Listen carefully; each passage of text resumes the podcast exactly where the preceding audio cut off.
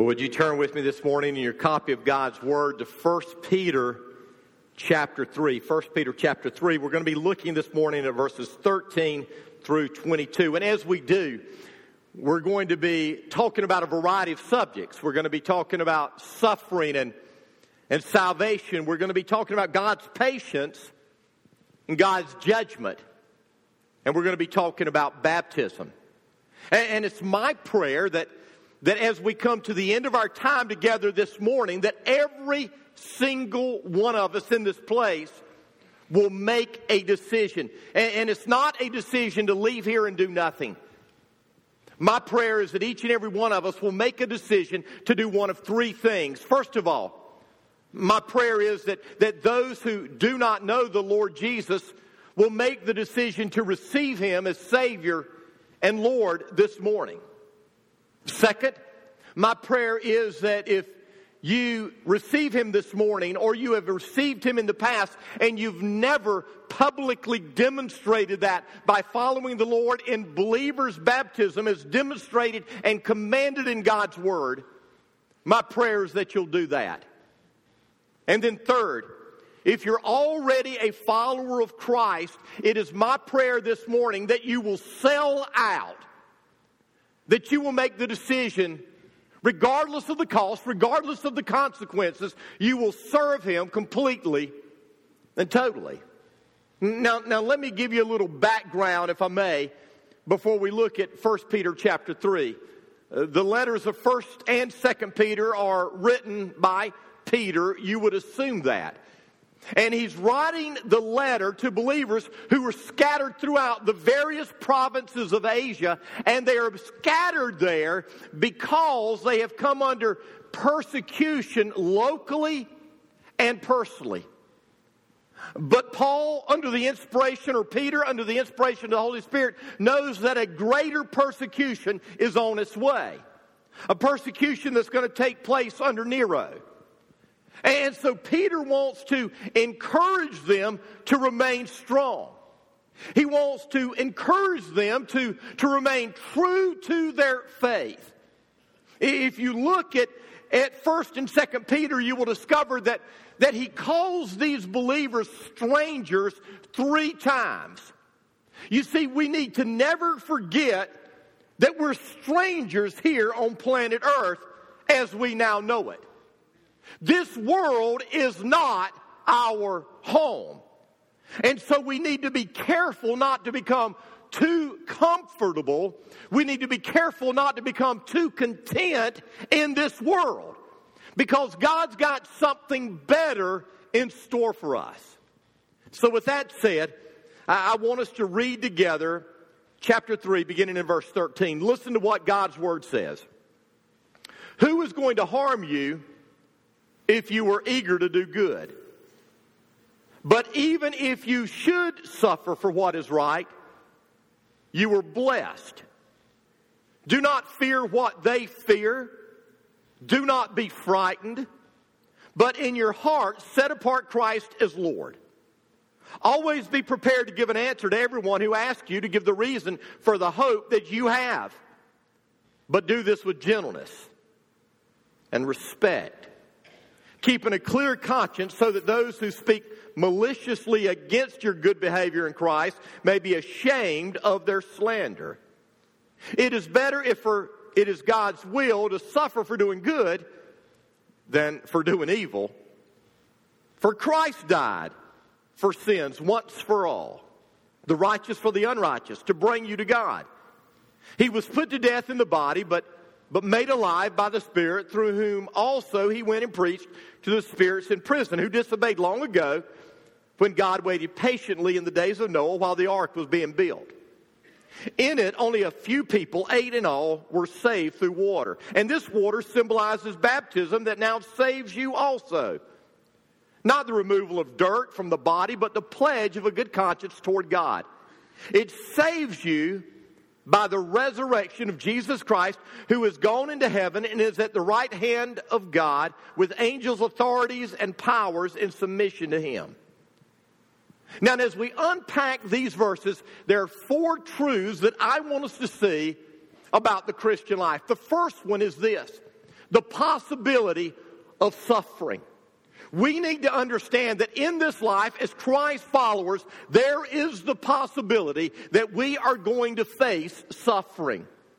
Now, Paul begins by asking what seems like, or Peter begins by asking what seems like a logical question. He says, Who is going to harm you if you do good?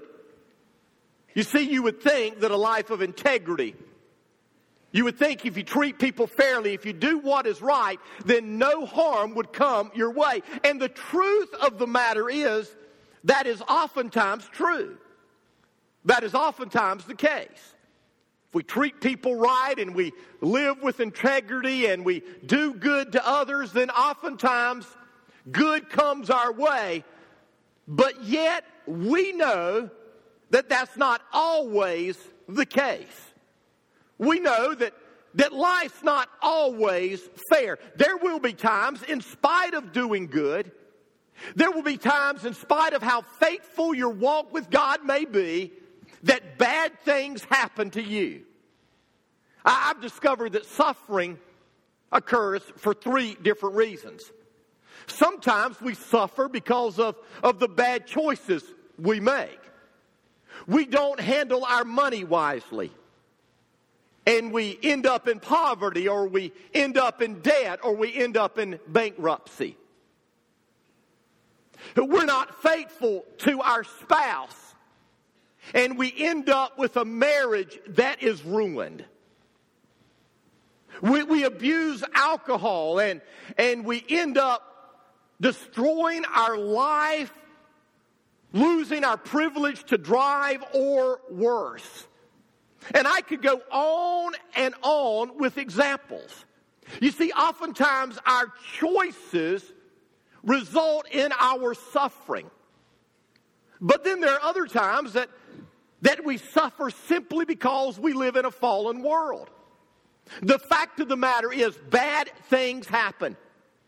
Natural disasters take place, there are random acts of violence.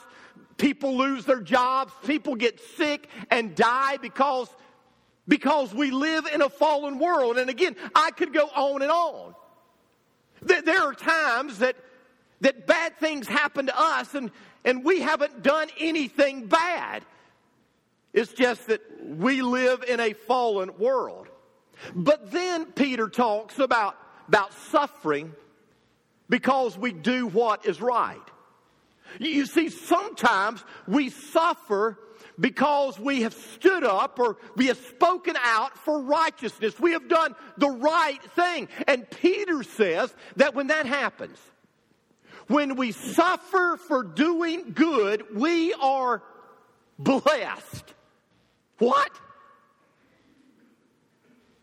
I mean, I can understand when we suffer for doing good, hold on. When we suffer for doing good, don't give up. When we suffer for doing good, don't get even. I can understand all of that, but that's not what Peter says. Peter says when we suffer for doing good, we are blessed. In other words, Peter says that it is a privilege for you and I to suffer for doing what is right. It is a badge of honor, and we need to wear it proudly. And, and listen up. The fact of the matter is, most of us in here probably have never really suffered for doing right. You may say you have, but but let's get real. Let's be honest. The truth is, probably most of us, and perhaps none of us, have ever suffered because we stood up for what is right. We stood up for truth, and yet, we better get ready. We better get prepared because I believe the time could be coming when you and I have to face suffering for doing what is good. And so, how do we respond? What do we do when we suffer because we're doing the right thing? Well, Peter tells us to do two things. He says, first of all, don't be afraid. That's easier said than done, isn't it? I mean, don't be afraid in the face of suffering. Don't be afraid in the face of pain. Don't be afraid in the face of opposition and ridicule. That's what he says. He says, don't be afraid. So how? How can we not be afraid in the face of suffering? Well, the answer is we worship or we set apart Christ as Lord in our heart. Don't be afraid of what they do, but rather worship or set apart Christ as Lord in your heart. That word worship, that word set apart is the, the Greek word hagiazo, which means holy or sanctified. When something is, is hagiazo, it is set apart for God alone. And so what Peter is saying here is this. You don't just let Christ have first place in your heart. You set apart your heart solely, completely for Him. You let Him have your entire heart. And here's what I believe. The only way that that you and I can ever face suffering for Jesus without fear is when He has total control of our heart. When we recognize that it's not our life, it's His life. That we're not His, we're bought with a price, and we're here not for our comfort, but for his glory. And when we get to that point, we are able to say, like Paul did, for me to live as Christ, to die as gain. So the first question I need to ask you this morning is this Is your heart truly belonging to Christ? Has it been set apart totally and completely for Him, or do you have a divided heart? If you're going to make it through suffering, you need to make sure that your heart truly belongs completely to Him. But then He tells us another thing. He says that not only should we not be afraid, he says, don't be silent. Don't let their threats and their intimidations and the suffering you may face keep you from sharing, but rather, he says, share the hope that you have in Christ. In other words, when we suffer for doing good, and that may come, we use that as a platform and an opportunity to share that the hope that we have. And let me tell you, suffering is an incredible platform. I, I mean, even the suffering that comes our way because we live in a fallen world. When you and I face suffering because we live in a fallen world and we're a part of a fallen race and, and bad things happen and we can, can handle that suffering differently because of the hope we have in Christ. It's going to cause people to wonder why. How is it that you can face the pain and the hardship and the hurt and the loss and the loneliness and the difficulty with such hope? And we are able to say, let me tell you how. It's because my hope is not in this world, my hope is in Christ. And we have even a greater platform when that suffering is the direct result of our standing for what is good and what is right. You see, the Bible makes it clear that our hope is not in this world. And that's the problem with some of us. We, we become so attached to to this world and the things of this world that we think that our hope is found in what this world can bring.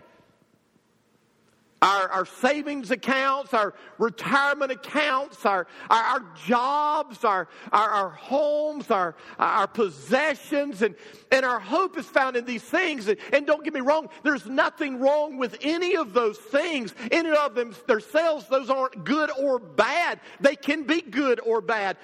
But the problem is when we try to find hope in those things,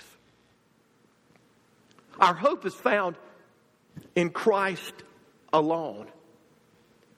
And so, what Peter says is this when suffering comes your way, don't be afraid. Instead, make sure that your heart is completely and totally set apart for Christ alone. And don't be silent. When the suffering comes, use that suffering as a platform to share the hope that you have in Jesus Christ. And so he talks about the possibility of suffering. But then he moves to Jesus' suffering. And he talks about the power of Jesus' death. In verse 18, Peter says this, let me read it again. He said, For Christ died for our sins once for all, the righteous for the unrighteous, the just for the just, the innocent for the guilty, to bring us to God. He was put to death in the body, but made alive by the Spirit. Now, we cannot read that verse without being reminded that Christ suffered. The word that is translated death in the translation that I read is not actually the word death, it's the word suffering. Christ suffered for our sins once for all. And Christ did suffer.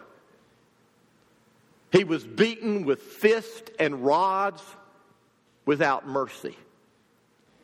A crown of thorns was thrust onto his head until it dug into his skull.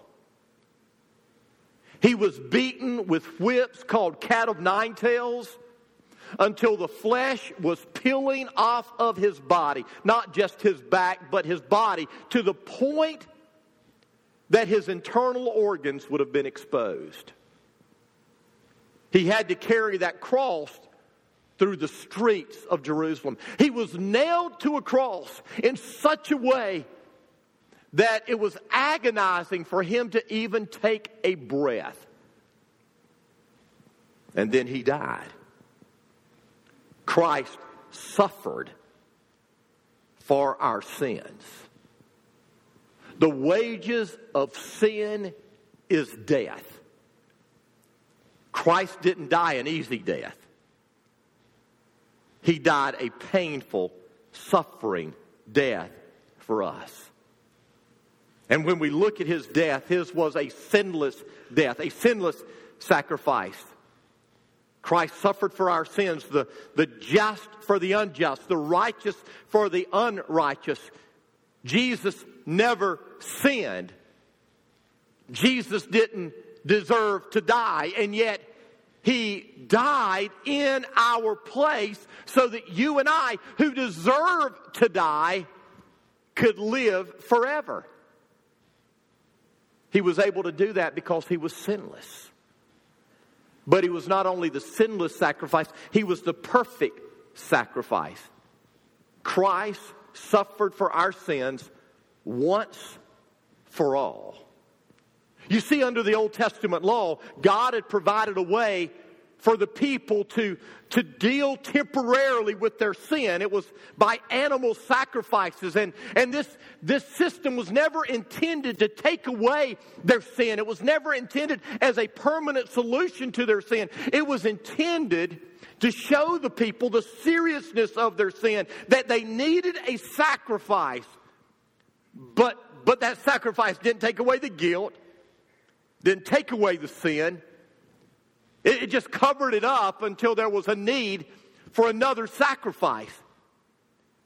But when Jesus came to this earth, he came for one purpose. He came to be that, that perfect sacrifice. That's why, that's why John the Baptist said when he saw him, Behold the Lamb of God who takes away the sin of the world. See, all of these sacrifices didn't didn't take away our sins. They covered them up. They didn't take away our guilt. They just sheltered them for a short time.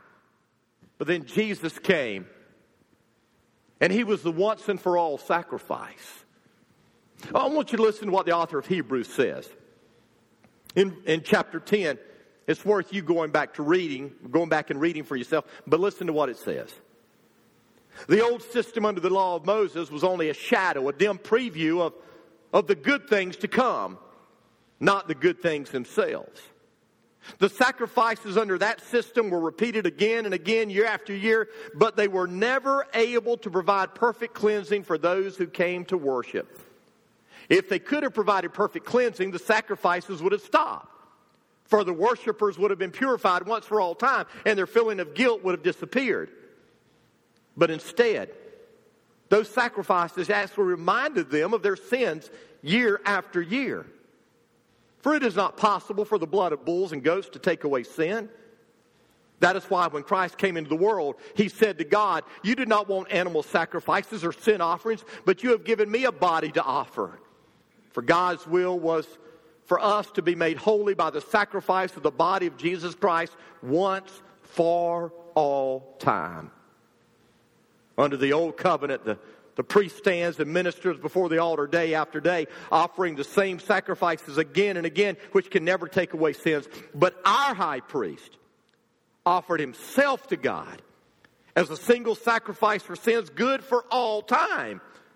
For by that one offering, he forever made perfect those who are being made holy. Then he says, I will never again remember their sins and lawless deeds. And when sins have been forgiven, there is no need to offer any more sacrifices. I got to tell you, as I just simply read those verses, it brings tears to my eyes because, because I realize that Jesus Christ was that perfect, ultimate sacrifice for my sins.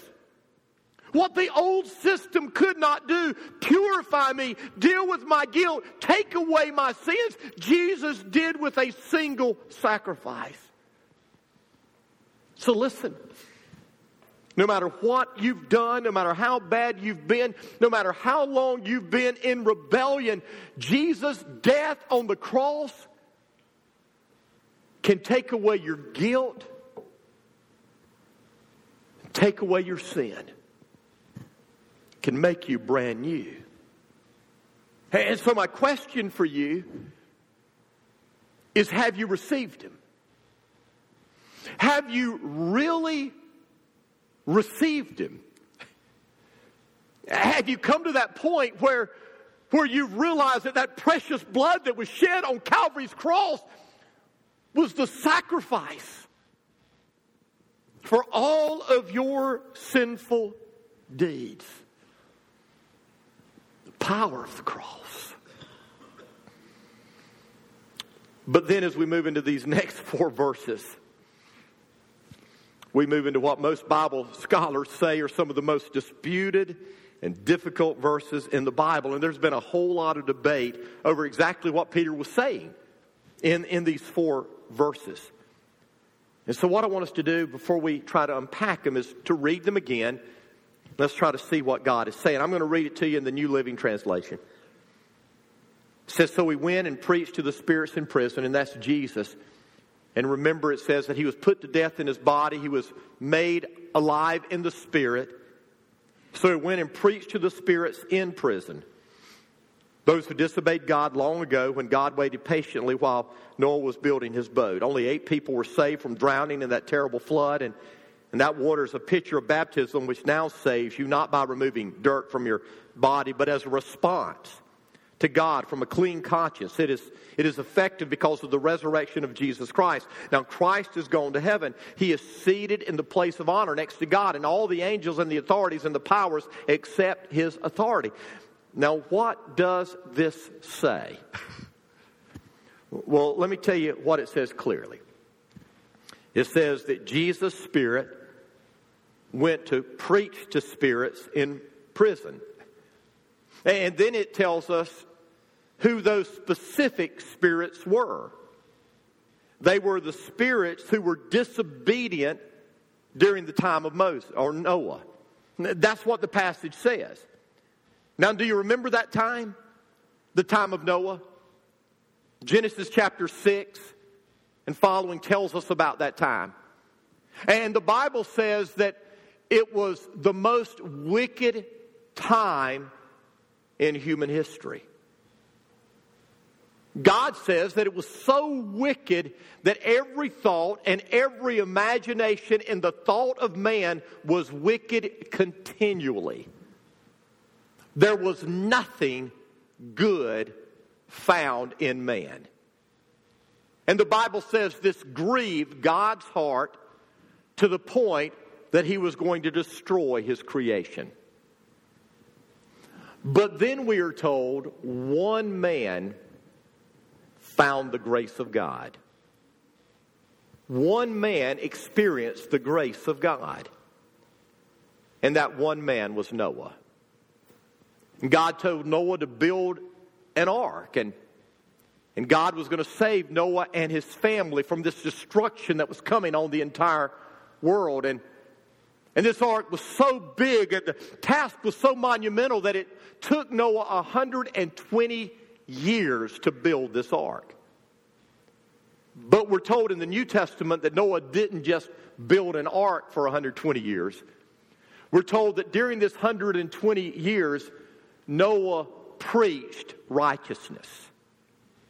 In other words, as he built this ark, he proclaimed the righteousness of God and that people needed to repent and turn from their sin. In other words, even in the midst of this rebellion that was worse than any rebellion the world has ever seen, it was so bad that God said, I'm going to completely destroy the world. Even during this time, God provided a messenger who proclaimed a message of redemption and righteousness and called for the people to turn from their sin. And yet, after 120 years of proclaiming righteousness, not one person turned from their sin. Not one person heeded Noah's warning. Not one person accepted God's grace. And so God destroyed the world, and only Noah and his family were saved. And we are told that Jesus' Spirit or perhaps Jesus in spirit, preached to those. Now, let me just tell you, there are five different possibilities of what that means. But I'm going to tell you what I believe. The word here provides a proclamation of victory. The Greek word where it says Jesus preached to the spirits in prison is the Greek word kerusso.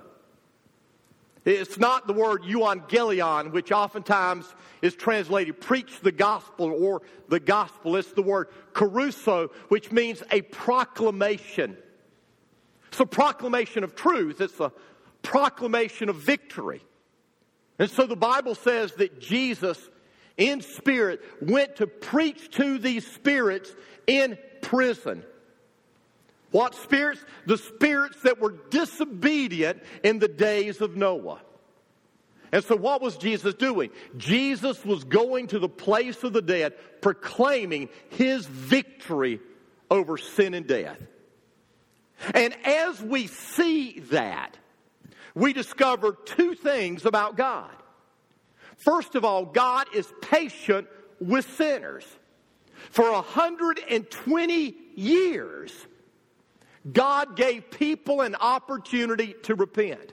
Later on, Peter said this God is patient with man, not wanting any to perish, but all to come to repentance. That's our God. God is patient with us. God begs us. God longs for us to turn from our sins, and He will patiently wait on us to receive Him and experience His grace. But understand, the days of God's grace aren't forever.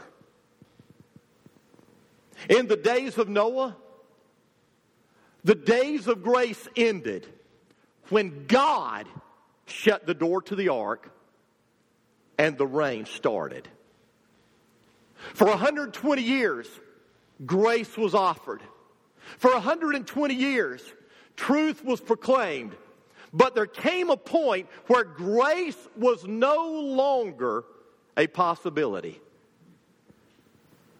And we see a second thing. God is not only patient with sinners, God's judgment is final with sinners.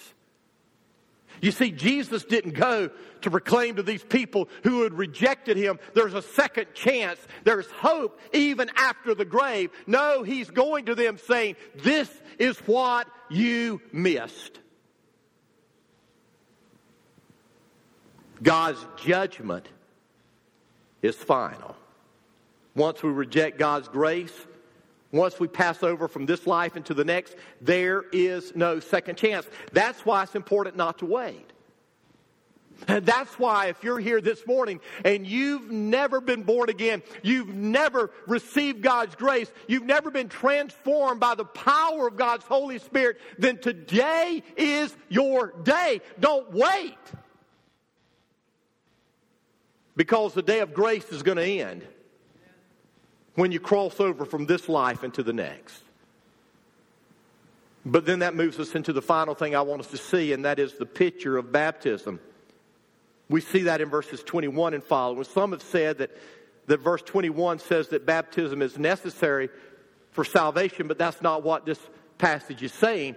What this passage is saying is that baptism is a vital part of salvation, but it is not a necessary part of salvation. It's vital.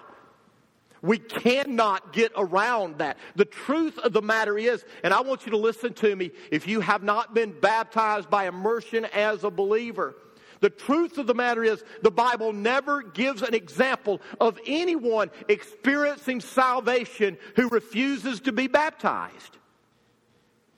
What the Bible does say over and over and over again is when people received the Word of God, they followed Him in baptism. We see that in Acts 2 when, when 3,000 responded. We see it in Acts 8 when, when the gospel was presented in Samaria and many were baptized. We see it in Acts 8 when the Ethiopian eunuch received the Lord and was baptized. We see it in, in Acts 16 when the Philippian jailer and his family were baptized. We see it in, in Acts 19 when these disciples who had not received the full gospel heard and they were baptized. Every time we see people saved, they're baptized. And so I want you to listen to me. And I'm not saying this harshly, I'm not saying it arrogantly, but if you're here this morning and you have not been baptized by immersion as a believer, you are at best living in disobedience to God. And you are at worst lost in your sins.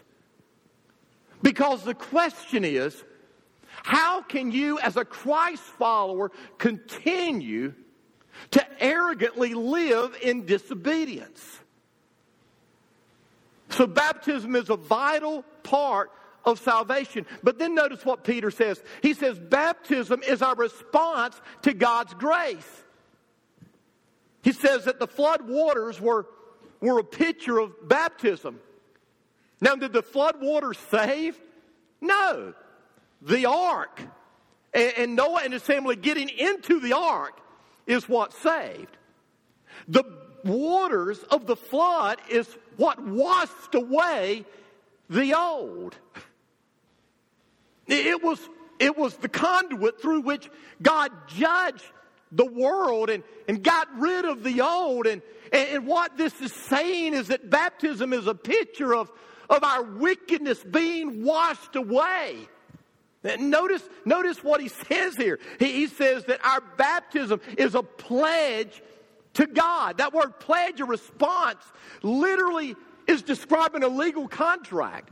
What this is saying is baptism is a big deal. Baptism is our public declaration that Jesus has taken away our sin and he has made us brand new. And so the question is not does baptism save, Baptism can't save, but baptism is a contract between God and me that I have been saved. And that my old has been washed away and I've been made new through Jesus. And why, why, why would I ever say that I'm a Christ follower? And yet not want to publicly declare that He's my Lord. But then this takes us to the final truth, and, and that is baptism is effective only because of Christ's resurrection. You see, apart from the resurrection of Jesus, baptism would be meaningless. You and I cannot remove our sins, and, Being dunked in water can't take away our sins. The only way our sins can be removed, the only way that we can receive a new life is through the power of the resurrection of Jesus and His Spirit coming to live in us. And that is what baptism signifies. It's a picture that the old has gone, it has died in the flood, and the new has come up. It's been saved through the grace of God and made new. So, my question for you this morning is this Have you been made new? Do you know beyond a shadow of a doubt that you've been made new? That you've been born again, that God's Spirit is living in you. Listen, this is no time to wonder. This is not one of those things that that it's okay to be wrong. This is not life and death, this is eternity. And so, do you know that, that your sins have been washed away? Do you know that God's Spirit has made you brand new? If not, then today I want to encourage you to remove all doubt if you have doubt and humbly receive Jesus as your Savior and Lord. And then, secondly, have you publicly acknowledged that Jesus is your Lord through following Him in believer's baptism? If you haven't, today's the day. Again, nowhere in the Bible do people tarry. In Acts 2, it says that day the people were baptized. In Acts 8, with the Ethiopian, it says that very moment he was baptized. In Acts 16, with the Philippian and his jailer and his family, it says that hour they were baptized. And so if you're here and you give your life to Jesus today, then today you need to be baptized. If you're here and you've never been baptized as a believer, then you don't need to think about this. God's word is clear. You just need to walk in obedience. So here's what I want us to do I want every one of us to stand, and I want us to bow our heads. And with our heads bowed and with our eyes closed as we stand in this moment, if you're here and you don't know beyond a shadow of a doubt that Jesus has made you new, and this morning you're ready to, to make that commitment, I want to encourage you to pray this prayer right where you stand. Dear God, I come to you this morning humbly asking you to forgive me. I don't want to live in rebellion anymore. I don't want to live a self willed life anymore. I'm tired of it. Today, I'm trusting you to save me. I believe what your word says that you died on the cross for my sins. I believe what your word says. You rose from the grave defeating sin and death. I'm trusting you and you alone. I'm giving you my life as Lord. Your word says, Whoever calls on the name of the Lord will be saved. You said, if we confess with our mouth Jesus is Lord, we'll be saved. Giving my life to you as Lord. I'm yours. Take control. From this moment on, I want to serve you, Jesus. I want to live for you, Jesus. Thank you for hearing my prayer. Thank you for answering my prayer and saving me. Amen.